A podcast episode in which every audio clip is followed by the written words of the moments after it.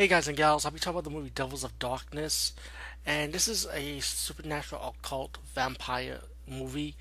Um, it's about this vampire raised from the grave. He took this woman, a gypsy bride, as his woman now, and then he controls her with this amulet. He say you will be be with her for the end of time.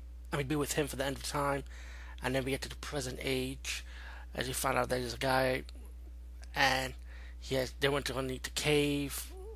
Um, one died, one been captured. Like he been bitten. They found his body, and then his friend ended up having to do an investigation about what happened to him. And there was a girl that was missing, and because um he found out that the vampire and his bride in present age, um he took he he bit he kidnaps her. And um, pretty much the guy had to find out what happened to her. And later, he found out the woman died because of the vampire.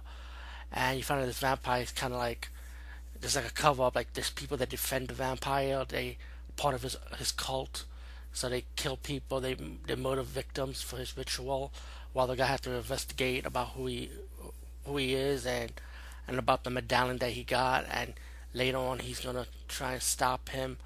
Um, all in all this movie was enjoyable watch. Um, like I say it's it's more drama. It's it's hammer it's hammer horror you know it's pretty much if you see hammer horror with the occult and the vampirism you know what you're getting. Um, I enjoyed this one. You know, I'm more I'm more like a Christopher Christopher Christopher Lee vampire guy. You know, because he was more like cool. You know, so I don't I don't see any any other vampire being over him. You know, um, but the Sinestro type of I think that was his name. I hope I'm saying it right.